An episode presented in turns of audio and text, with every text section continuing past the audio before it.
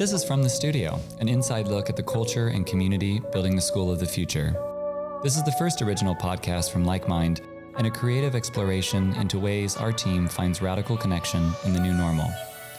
The rapid global shifts unfolding in our world present great opportunity for audacious ideas and transformative solutions to emerge.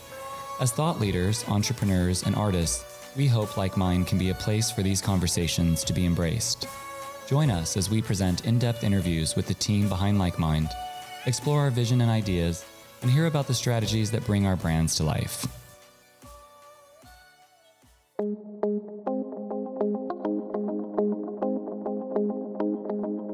So there was a there was a seed planted pretty early uh, in my tenure here about what might happen if we were to bring together certain capabilities and talents into a more concentrated studio environment. And so that's that resonated with me but it was almost like it wasn't time in that moment um, to do it. Nicholas i think felt inspired to really invigorate this concept uh, in march and april really to address the need we have as an organization to be able to incubate new brands that are, are really just little ideas little sparks and turn them into actionable brands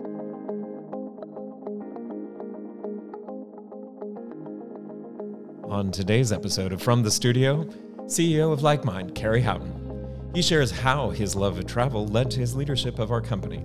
We hear about how he created hotels in Asia, runs like the Tarahumaras, and is pondering the difficulty of Finnish.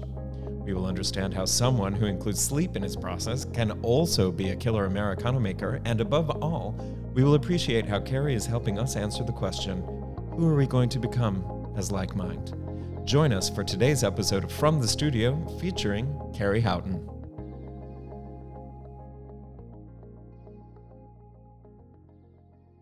Kerry, welcome. Thank you, Eduardo. It's great to be here. It's nice to have you. Um, as we do for, from the studio, we're going to explore a whole series of questions about you, about your work, how you got here, and certainly the process that helps guide the work that you're doing for LikeMind and elsewhere in other areas of your life. So let's just dive right into it. Kerry, how did you get here? well, it's a it's a fun question to answer because it takes me back a few years. Um, I technically first met Nicholas 18 months ago, but let me let me go further back because um, how I actually came to LikeMind was through um, my love of travel. And in the early 2000s, I, I, took the plunge and jumped into the travel industry uh, at Starwood Hotels. And it was an incredible journey and something that I uh, became passionate about.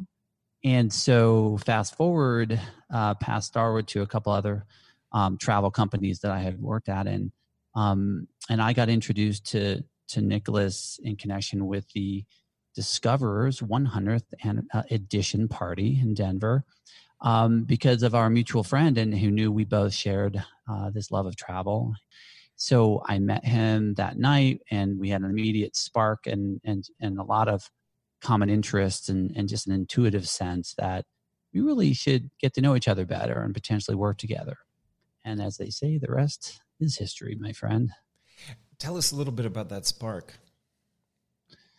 It's uh, it's hard to describe. It's just you meet somebody and and there's just sort of an ease of conversation and, and a sense of you know not having to force. It certainly wasn't small talk. Let's just say um, I was fascinated by uh, this startup that had launched you know this publication, The Discoverer. I had you know obviously read a bunch of editions and, and kind of was in, intrigued by it and just curious, uh, you know, sort of what the force behind that was. And so, um, I, you know, I came to uh, that evening and meeting Nicholas with curiosity, and uh, and he certainly, uh, you know, responded in kind in terms of having um, real interest in in where I was coming from, and uh, and I think that's really a lot of it. It's just that that mutual interest that was there from the beginning. There's something really compelling about the culture of like mind, and certainly of Nicholas, which is that there's both a, a, real kind of tactical understanding of you know we share a love of travel, so therefore there's a connection. But there's there's something almost even tribal about the fact that we kind of get this very intuitive, as you say, spark, um, and and trust that intuition to know that there's something here. We're see, we're seeing, if you will, fellow travelers in each other. Yeah, I, I love the way you put that, and you know I've learned over the years to to trust that. You know, it's, it's an intuitive sense, or it's it's more of a an emotion of connection to another individual and uh, and their story. And I'm always so interested in storytelling and and storytellers. And I think that that was you know part of this uh, hard to describe connection that we had uh, from the beginning. Shifting gears ever so slightly, you mentioned you come from Hospitality Starwood, one of the biggest hospitality brands ever, and, and obviously your your practice is that of the law. Um, hospitality law, like mind. What was that intersection, and how is that intersection showing up for you today in your role? One of the things I truly love about hospitality is that the mission is really serving each guest like a member of the family.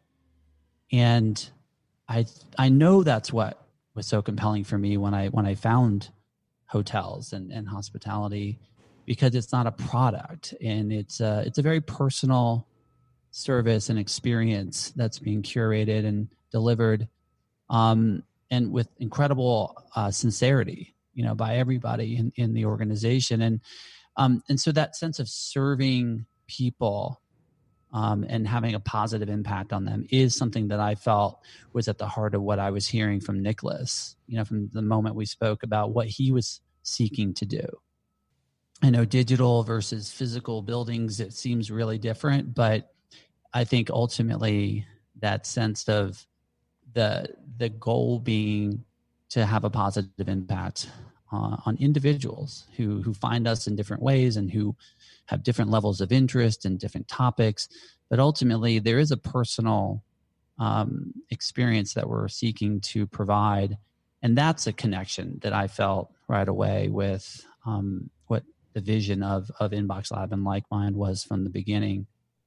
And then with respect to the law and my background in, in that arena i can share what I always tell my kids, which is, you know, so I've got two children who um, have expressed at different points in time some interest in intrigue in, in, in, law school and the law and the mysteries of the law, seeing their father kind of go out and do that. And um, what I tell them is that I truly believe that what I learned in law school and as a lawyer is really a superpower of sorts in that it taught me how to read, it taught me how to write clearly, and it, it helped me appreciate the beauty of a number of things, including structure and organizational architecture, uh, and the power of advocacy and representing uh, people's voices that are not heard, and staying true to values and ethics, and, and how important that is to build a foundation on that. So,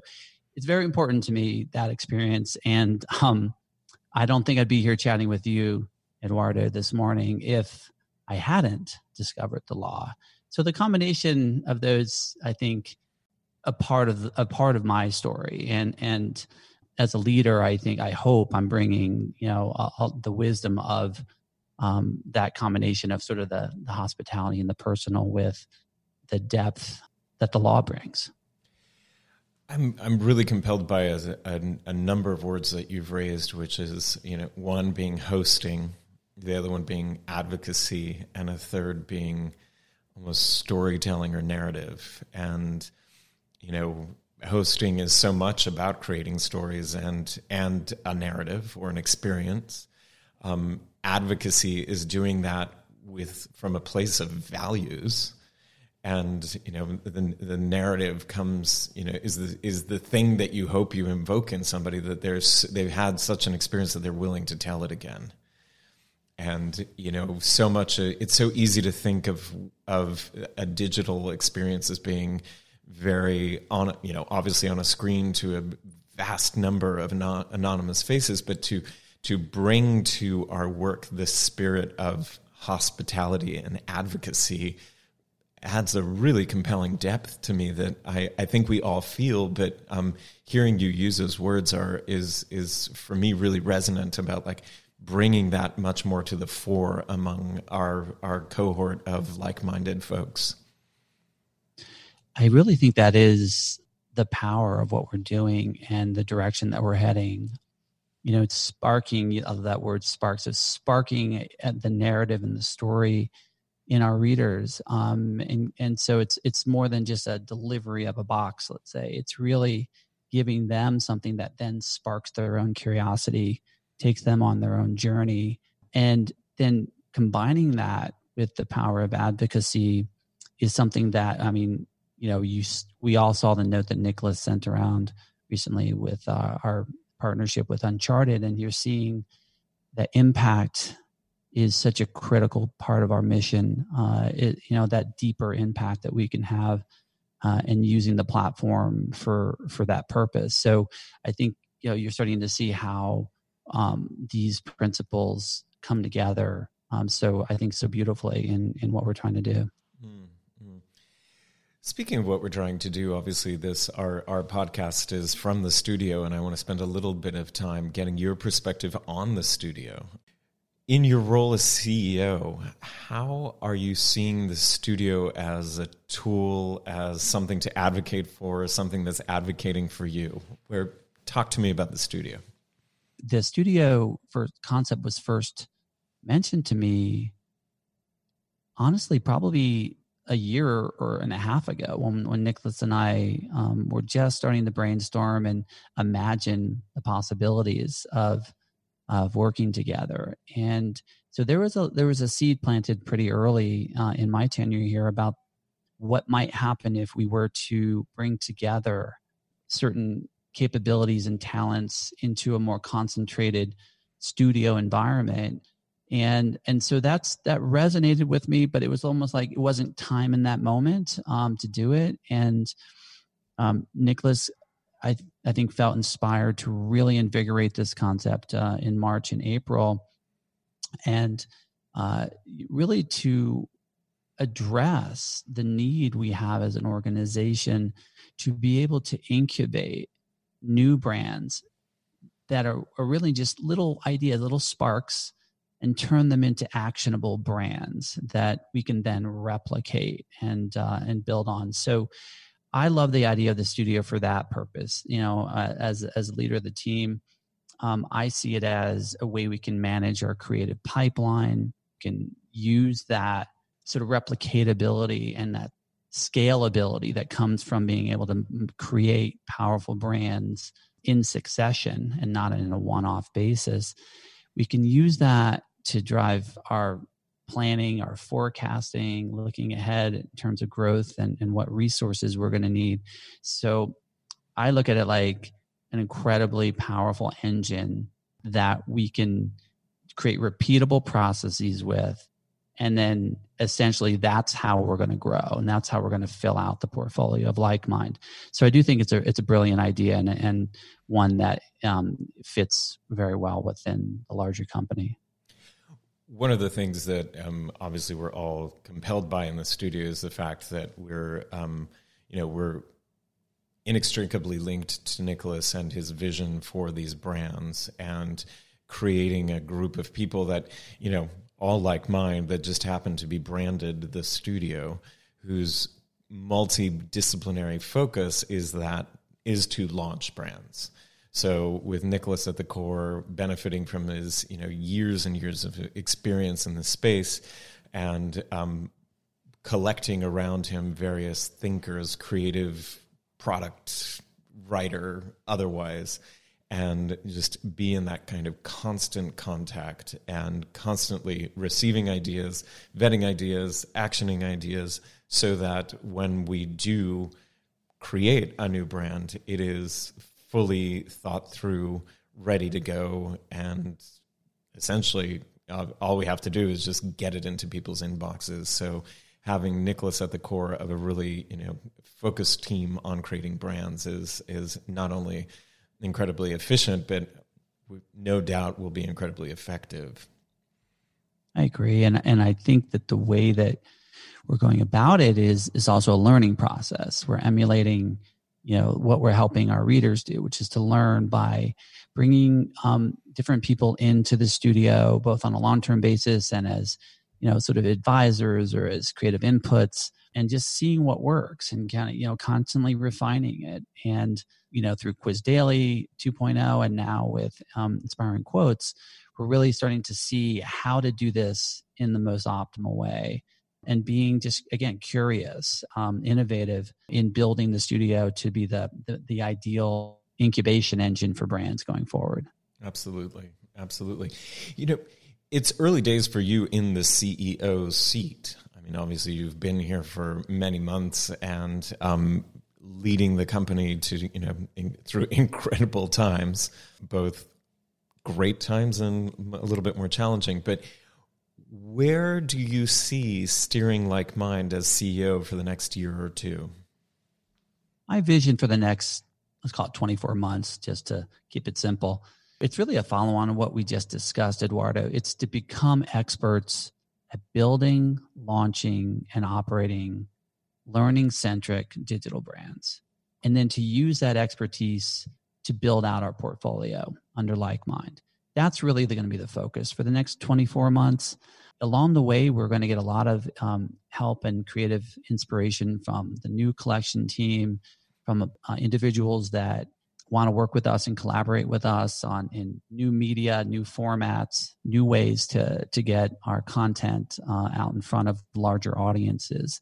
But ultimately, the core of the next two years, as I envision them, is really to get very good at that process so that we can have a, a robust and diverse portfolio of like mind brands, um, significant audiences.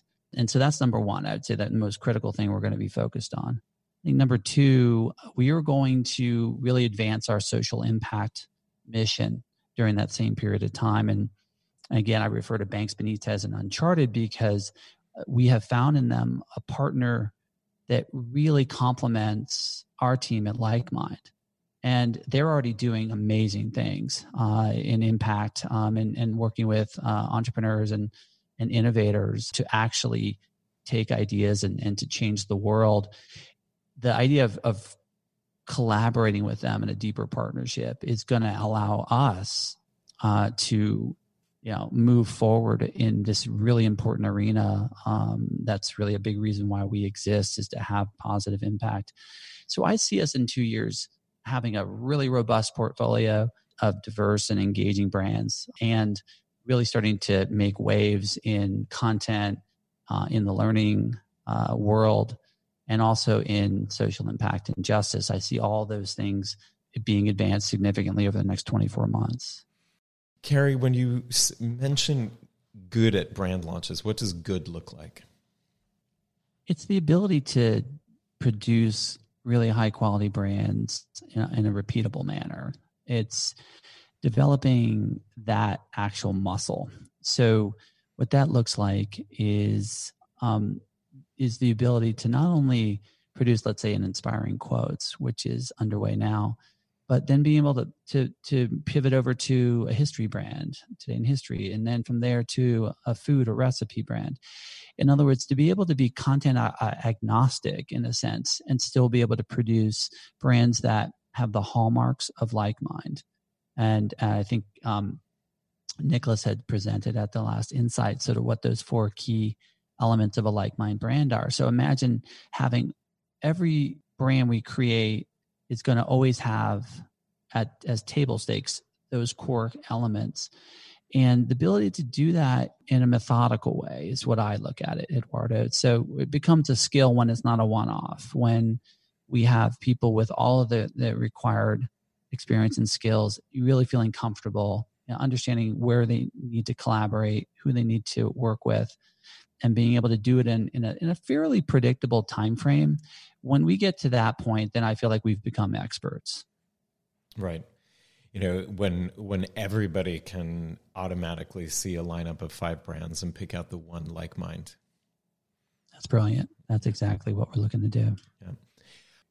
We like to talk process here oftentimes we think process in kind of creative terms or kind of mechanical terms, but for a leader like yourself, how do you apply process to your world? What are the processes that you lean into? Well, I can touch upon that at maybe the organizational level and then maybe drill down a little bit into my own processes if that's helpful. For sure. Um, so I think at a high level, I mean, most of the team members will recognize me referring to the cascading process uh, annually of starting with a strategic plan or planning process um, and moving through that um, at that high level and, and then landing into a goal setting process, um, OKRs and KPIs, and then essentially you moving right from that into a budget setting process so that we can fund the activities that those goals require. So, um, so we are in the process right now of the four-year strategic plan uh, planning, and uh, I've got a help from a whole bunch of really smart people like Nat Kolak and Joseph Weitzgold, the whole SLT, and many others uh, engaged in sort of mapping out that longer term vision for four years. And we're going to then, you know, let's say early December, kind of move from there into a into a very tight focus on 2021, um, and then we will, you know, use January for OKRs and budget. So that's the process arc that we are in right now. Uh, I love doing this stuff because I'm a big strategic design person. So so at the high level that's that's the way I look at our current process, but for me personally, I start my process as a leader first and foremost with making sure I'm taking care of myself and I'm showing up 100% for the team. Um, I've learned that over the years that um, to be focused and effective as a leader, I really need to start with wellness. I need to get sleep consistently. I need to wake up, do my meditation. I need to exercise. I need to take care of myself, which is why the whole life challenge is actually quite a lot of fun right now for me. It's harder than I realized to uh, to actually uh, to stay that disciplined every day. But so I really know that if I don't have myself and my act together, uh, I'm just I'm not gonna I'm not gonna be able to be there for the team at the level that I, that I think the team should expect. So that's the first piece. I think that the next thing I think about on process is actually it's not doing something, which is not multitasking. So, you know, one of my, you know, mantras is really to stay focused uh, and, and present and listen to anybody who's with me. They should know that that I'm actively listening and I'm not doing three other things. The way I do that is really through taking a lot of notes primarily and really making sure am I hearing and am I understanding and so I'm a, I'm a very avid note taker. It's one of the things that Nicholas and I very much share.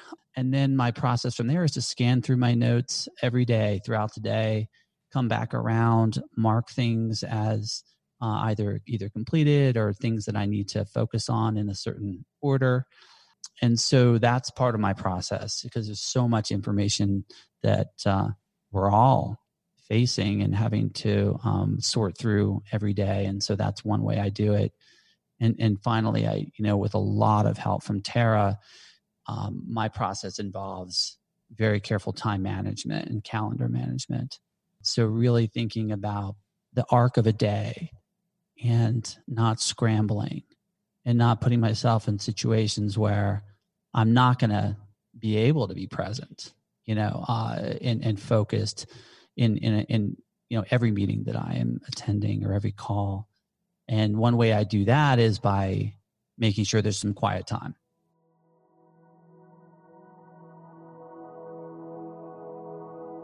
Where I can really reflect.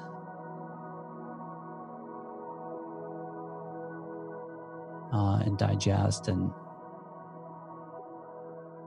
look a little bit further ahead instead of just in the weeds. So I don't know if that addresses your question, but I, that's the direction I took it. It's very much addressing the question, so much so that it allows me to kind of dive into a couple of them um, just to get a little bit more of your wisdom.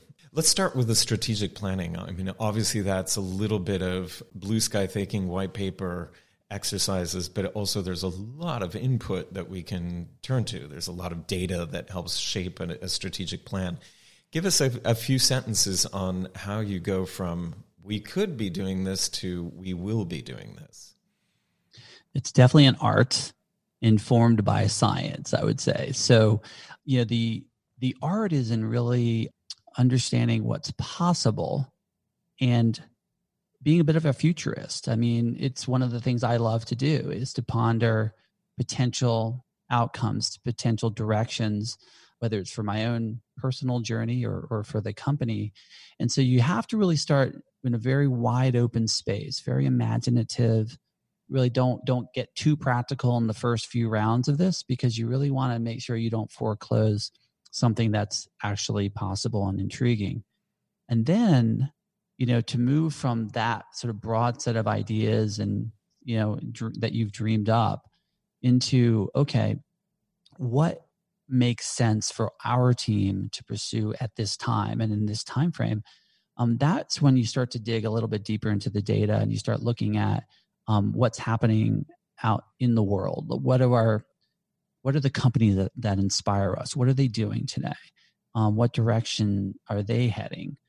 Who um, is producing incredible content and um, and leading the pack and and and why are they having that impact? So we really start to look outside of our own sort of imaginary bubble and really start saying you know what's the world look like today and where is it likely to go?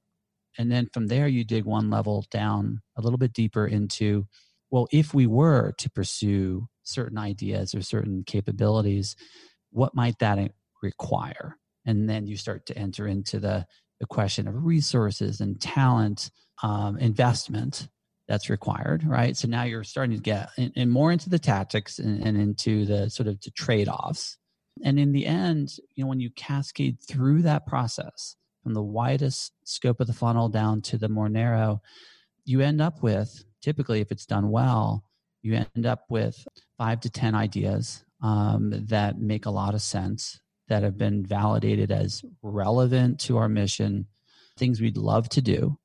And even then, you have to go through an exercise to say, well, what should we do in what order?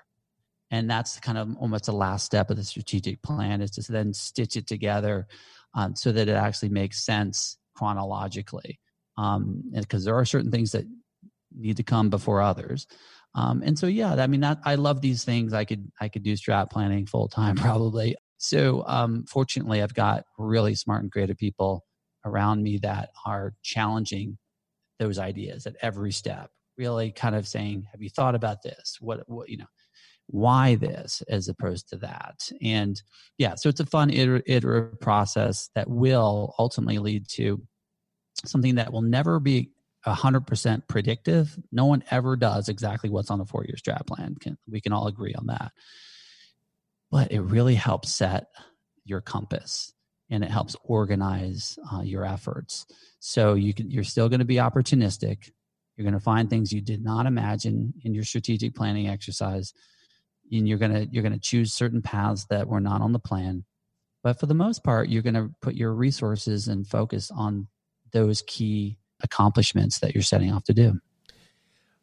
What I find really compelling is um, how you've described the process of strategic planning and how almost beat for beat it matches how, in a prior conversation with Mike Newman, we discussed love forming and this idea of starting at the broadest possible place and getting to like some very general ideas or concepts and then drilling down to a tactical place that gets you to either a brand or in your case a strat plan that we know very comfortably is exactly the direction we want to be going, we need to be going in, that makes sense for us to be going into, but also allows us room for facts. Things will change. We'll take these next four steps, and turns out the fifth one isn't the one we should take next, or there's an opportunity we should go with. But ultimately, starting from a mission, values, blue sky place and then just sort of whittling it down to these are the tactical next steps that we should be taking.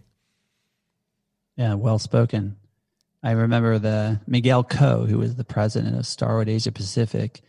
used to always use this this expression freedom in a framework so the idea being that you build the framework you set the direction you've built the map and then you just got to have some some flexibility and some opportunism along the way and not get too beholden to that framework. Um, so it's it's that's what i'm saying it's like an art. You have to you have to have both the the ideas mapped out and thought thought through carefully and the ability to flex uh, as needed. Right. You know as you were talking about process I, I was also really interested to hear you talk about how much just the role of wellness and time and reflection. You know, we we're I think coming out of a culture of you know the the, the more is the best badge of honor, and you know it's it's you're doing great if you're crazy and you're running a thousand miles a minute. And one of the things that's so um, possible at LikeMind um, as driven by you and by nicholas is this idea of processing and reflecting. And yes take a lot of notes go back to them marinate in them and then make a decision as opposed to this this need to kind of deliver quick immediate like let's answer let's do let's go let's go let's go versus let's go after we've thought a bit. And so much of what we've also described in freedom in the framework is let's give ourselves the framework but then also the freedom to think about it a little bit. Yeah, I love the way you put that because I think without that, without that that piece of trusting that um, we've done our homework, we have very we've hired really brilliant people, we have invested in ourselves and our own education and training. You know, we we can trust our judgment in the sense that if we do our homework, we can set sail, we can go out onto the sea knowing that we know what we're doing and at the same time knowing that being a creatively driven organization by definition you, you don't want to put too tight of a box around that so i'm very um, sensitive to that and i'm very aware of the yin and yang and i think nicholas and i in some ways try to um, you know challenge each other and, and sort of represent the somewhat different uh, sides of that because I definitely um, love process and I love structure and and I and I love what the security that that provides to the organization. And I also admire and know that the beauty of what we're going to do is really going to come from our creative inspiration. And so, you know, they're not intention per se, but they do need to each be held and and and allowed to thrive. You need both sides to have a coin. So you need to kind of you're going to flex the creative side for a little bit and let that you know let those horses run free. But after a while, you got to rein them back in and put them on a track. Exactly. Um, speaking of running, how about that very natural segue? Word on the street is that you're an avid runner. Tell us about this. You know, I truly just love going on trail runs because it gets me outdoors and it gets me off the pavement. That's where I am today. It's it's it is a passion of mine. I, I actually started running back in my law school days, um, and then I, of course, you know, in my 20s and 30s, I was like, yeah, let's turn this into competition. And so I then went from there into into triathlons and, and kind of lived that culture for a while. But but honestly, like I'm pretty chill at this point. Um, mostly I don't need I don't need the endorphins. What I really need is just to get outdoors and get off of pavement. I have this thing. I want to be on dirt or gravel. That you know, so it just feels right to me. So that's really what it's all about for me now. What is it about the dirt and pavement? I mean, dirt versus pavement. Go a little bit deeper with that. I just started to feel as I was doing a lot of running um, for speed and time you know, uh, if you want to run fast, you typically you're going to run on hard surfaces. And um, I just started to feel the pounding of that. And maybe as I was just getting a little older and, and realizing that, man, this is probably not that sustainable forever, um, I was drawn to saying, hold on, I love to hike and I love to run. What would happen if I mix the two together and instead ran on trails. It's, it's, not, you know, I'm a little slow. I to the I figured this out a little late in life, but um, but ultimately that's what it's about for me eduardo. It really is it actually is an ethic for me at this point. You will not find me running on pavement. It's just not going to happen. So yeah so it, there is there is like a sensibility to that in that um i i like to just feel like running is really part of outdoors the mm-hmm. outdoors for me. Yeah. I, I think we might have come up with a title to your management book the ethics of running. Um, well, speaking of which, if you know, you know I, that book's been run, been written many times, I believe. I don't. Do you know Haruki Murakami? Sure. Uh, yeah, he wrote this um, this book. the whole book is about his relationship to running, and I thought it was super fascinating. But if I if I if I were to even attempt to use running as a metaphor for for life or leadership, I would always have to start with crediting Born to Run I don't know how many people um, out there have, have read that, but it was a, a, a fascinating book about the Tarahumara Indians in Mexico and, you know, just being born to run culturally and kind of, and just, it's just an amazing, amazing story. So I have read some of those running books and, and I, and, and so I, you know, I, I do take some core lessons truthfully, Eduardo, from, from the whole running idea. And, and I think, if I could, like, you know, sort of summarize what what I think it's about, it's it's probably simplicity, form, and maybe mental clarity. Those are those are the words that just kind of you know kind of pop out for me. And simplicity in the sense that running is wonderful because you don't need any fancy gear to do it. Like less is more in running, and I think that's a great life mantra. Um, so I'm a, I'm a bit of a minimalist this the idea of form in running is for those who do it know that basically taking the time to really get your mechanics and your gait correct and focusing and really investing in that is absolutely essential because if you want to run any sort of distance if you have any form of hitch or mechanical glitch it's going to be very painful and it's not going to work. So so running essentially just forces focus on form which I think is really, really cool. And then the clarity of mind is mostly just a state um, uh, that I can achieve when I'm on a nice long run and off the grid, off the network. And so I do think that there's there's that's a place one wants to be uh, as often as possible. So so I guess that would be my little manifesto. I guess if I were to try to bring running into my leadership theory. Well, it's it's a manifesto that maps directly against what you're doing, which is this idea of you know get the form right, get the strategic plan locked down. It's very much about less is more, like focus on the things that you're good at, and to do it, you need to have clarity of mind. It's you laid it up for it to weave together very simply. I'll tell you slam dunked that one, Eduardo. That's right. Tell me a little bit of the future know, we've talked about the next 24 months, of course, but you know, let's set ourselves free. Let's let those wild horses run. Where where do you think we're going, and and what inspiration do you need to to derive in order to take us to that far off place? I think we're. I think it's really about who we're going to become as opposed to a place that we're going to go.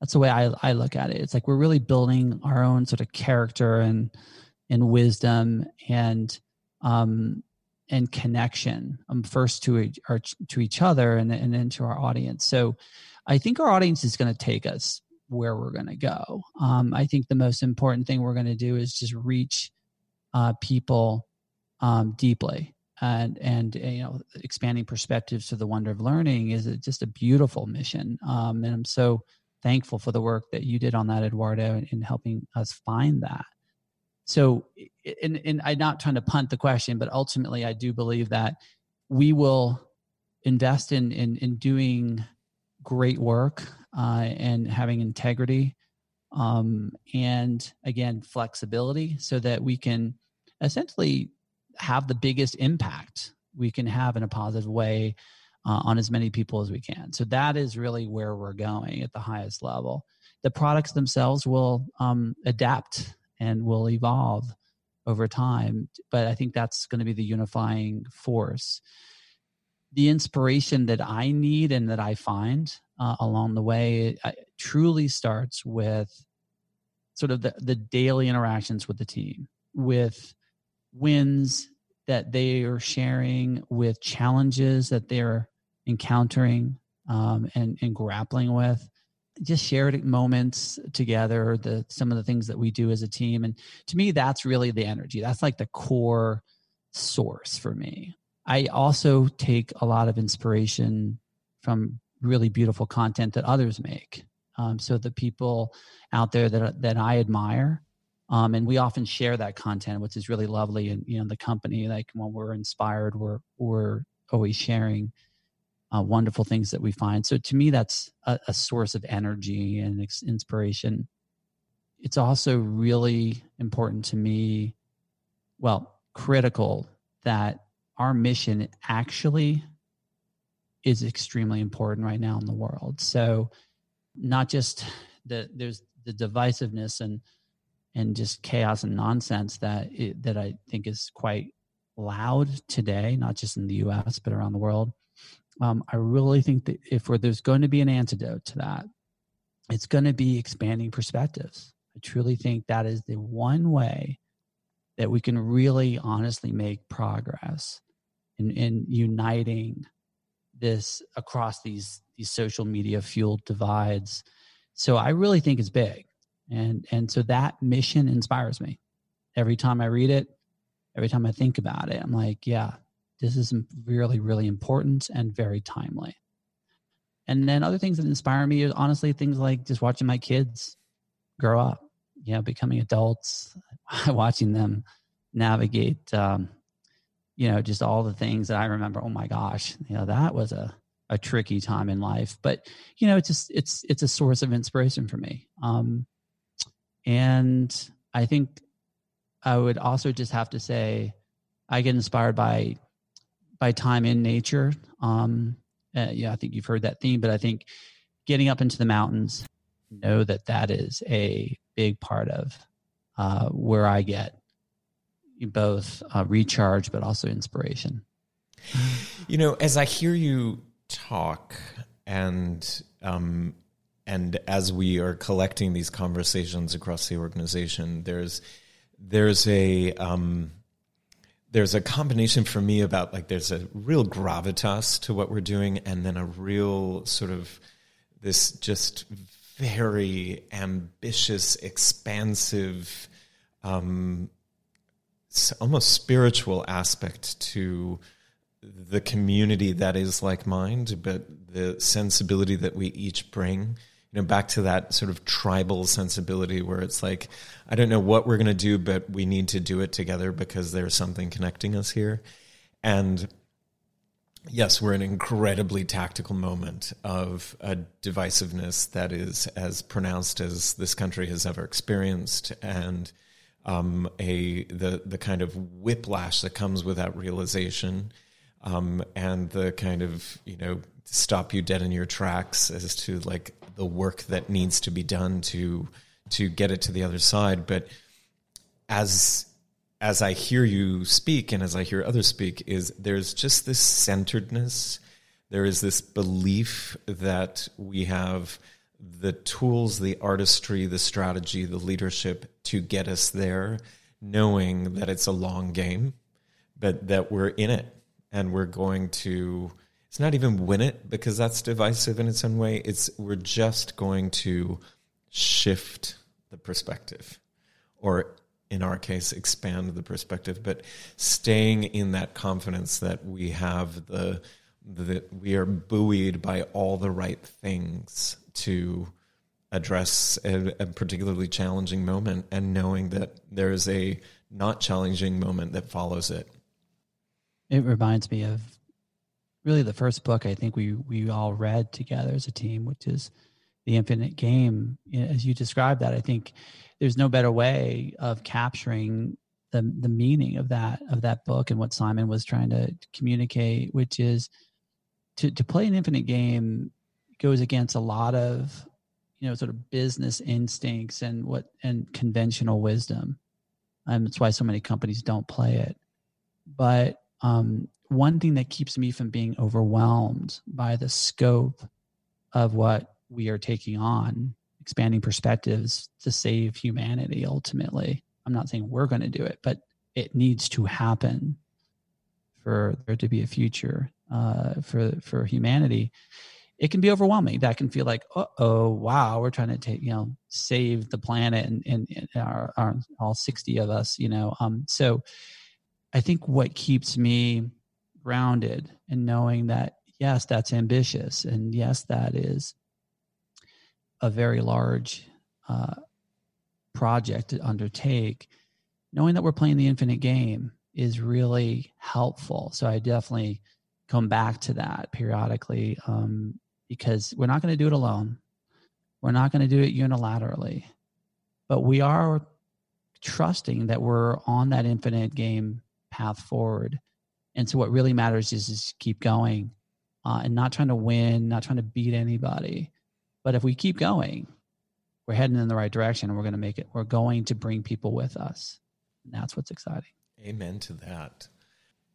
As part of From the Studio podcast, we like to ask our guests a series of questions. Consider it our very own Proust questionnaire. And so, Kerry, aside from running, what are some of your rituals? The way I look at rituals is a ritual is something that I try to do, I try to practice, and it actually manages to stick.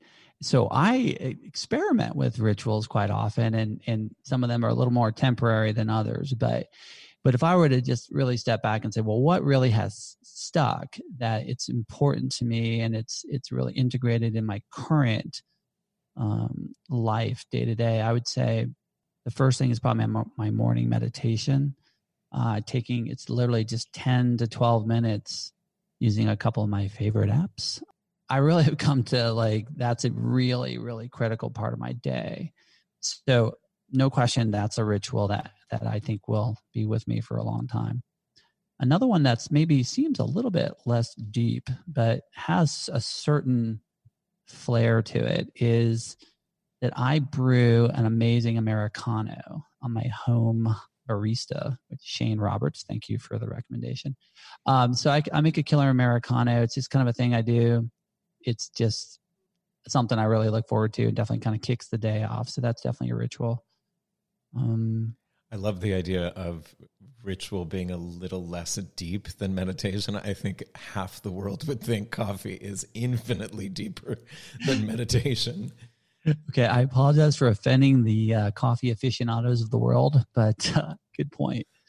Um, so I, I take another ritual that um, is you know something I hold close is is reading in a particular way, and that is that I always have uh, a fiction uh, work of fiction and a work of nonfiction going, you know, um, and it's usually it's some combination of a biography or, you know, so, uh, something historical uh, or has you know you know a historical resonance um, on the one hand, and then it's just pure fun, you know, novels and fiction. So, you know, reading and trying to read, you know, every day if I can uh, is sort of something that I lean into, and it's just just part of me at this point.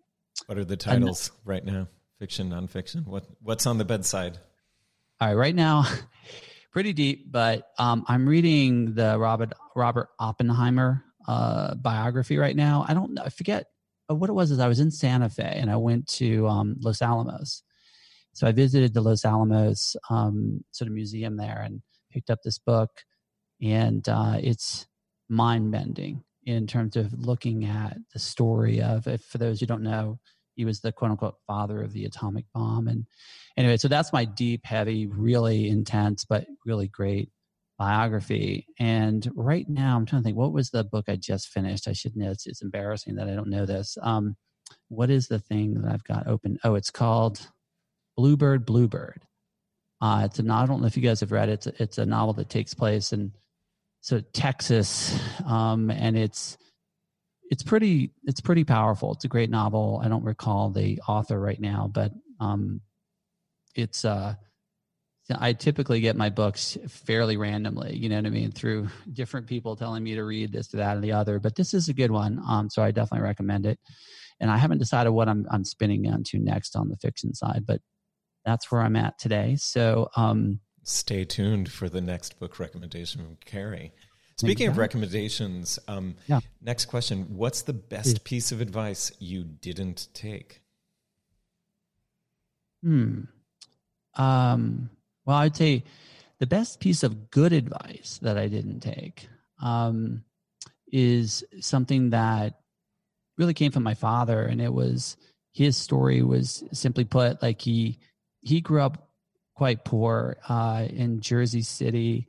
You know, when, you know, managed to, you know, through, you know, to get through college and eventually went to grad school on the GI Bill. And he was a scientist. And then he, his company got acquired. And next thing you know, he was in business. He thrived and became, you know, sort of a business leader in his life. And it always was so important to him like the power of being like business for him was like his ticket you know uh, to um, success that he really never envisioned for himself. And so when we were all growing up, my siblings and I, it was like, you got to go into you know, study business, you know, economics, business, business. And it was just like drilled into us. And, you know, I just had this intuitive sense when I went to college, I just didn't want to do that.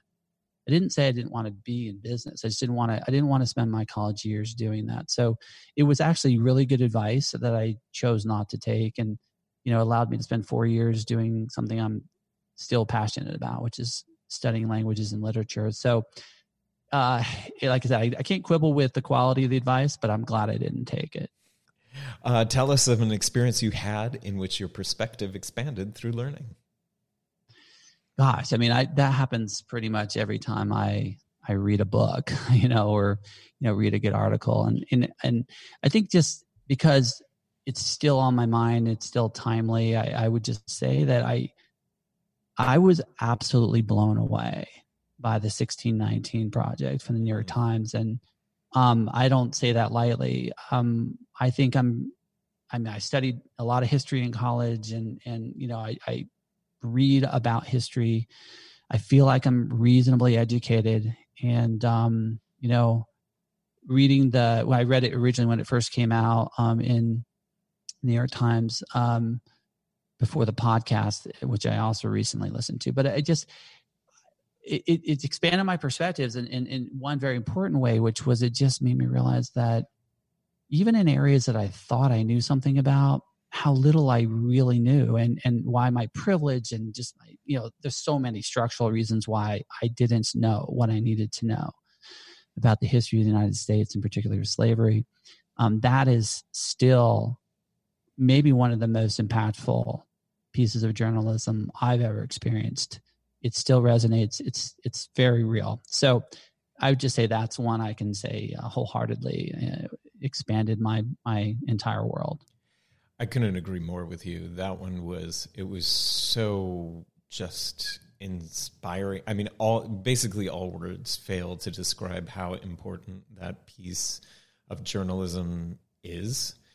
And for me, the the kind of satisfaction of having consumed it just instantly led to this other place of like, what else do I not know this profoundly? what what are the all of the historical, cultural, social blind spots that we're, you know, witlessly living through at this moment? And I mean, so true. Yeah. Well, um, Finally, what's next on your list?